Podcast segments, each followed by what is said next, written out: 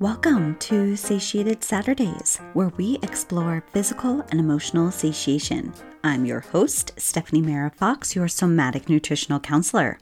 In the process of healing years and years of digestive issues, I became fascinated with the brain in our gut, also known as the enteric nervous system, or ENS for short.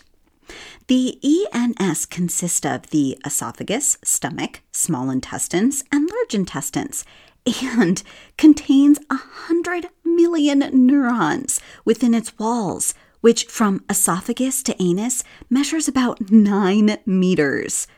The gut brain communicates with the head brain through the vagus nerve. I first learned of the vagus nerve when I was researching for my published thesis, Cultivating a Relationship with the Gut Brain.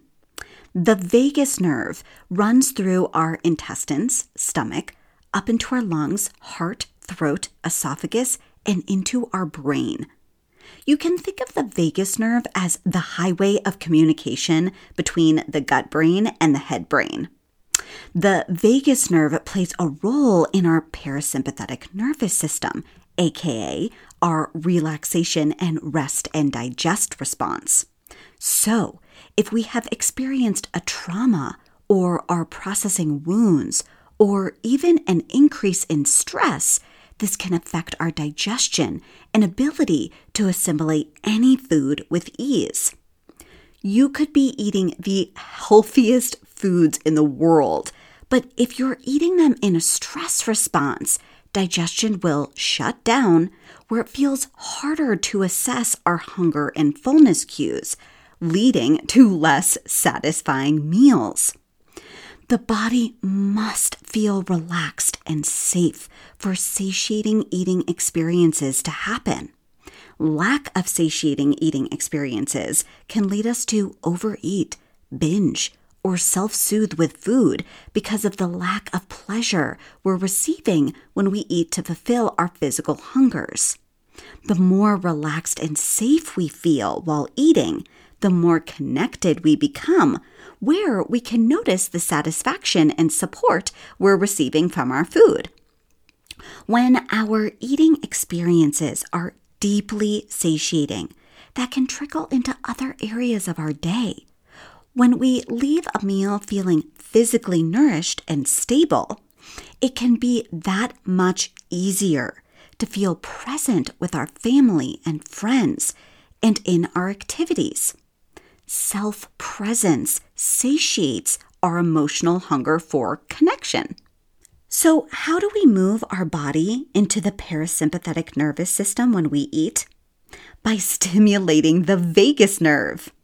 Engaging in certain actions before and after you eat can indirectly stimulate the vagus nerve for a more relaxed somatic eating experience.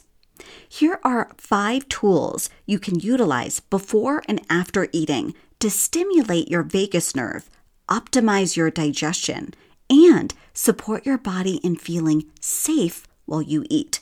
First, deep belly breathing. Slow abdominal breathing reduces the fight or flight response and stimulates the relaxation response, thus toning the vagus nerve. You can place your hands on your belly and inhale on a count of five, hold for a second, and then exhale on a count of 10. You can do this for three to five rounds and observe the gentle rocking of your hands moving up and down as your belly expands and contracts. Second, singing, humming, chanting, gargling. The vagus nerve passes the vocal cords, so humming mechanically stimulates it. You can put on some music and hum or sing to your favorite song. You can take a sip of water before your meal and gargle it before swallowing. Third, wash your face with cold water. Research has found cold stimulation can activate the parasympathetic nervous system. You can splash your face with cold water before you sit down to eat or after your meal to transition out of your eating experience in a refreshing way. Fourth, meditation and yoga. These mindful practices can decrease our fight or flight response and increase vagal tone. Before or after your meal, you can lie down on the floor, draw your knees into your chest, and then drop them to the right as you open your arms into a T shape. You can keep your head straight, looking up at the ceiling, or turn your face to the left. Twists can promote peristalsis, enhancing digestion. You can also experiment with taking a few minutes before or after your meal to sit with your eyes closed and just focus on your breath and relaxing every muscle of your body. Fifth, laughing. William James once said, We don't laugh because we're happy, we're happy because we laugh. Laughter makes us breathe into our belly, moving us into our parasympathetic nervous system and toning our vagus nerve. You can experiment with watching funny cat videos, listen to a comedian, or even just start randomly laughing with someone you love.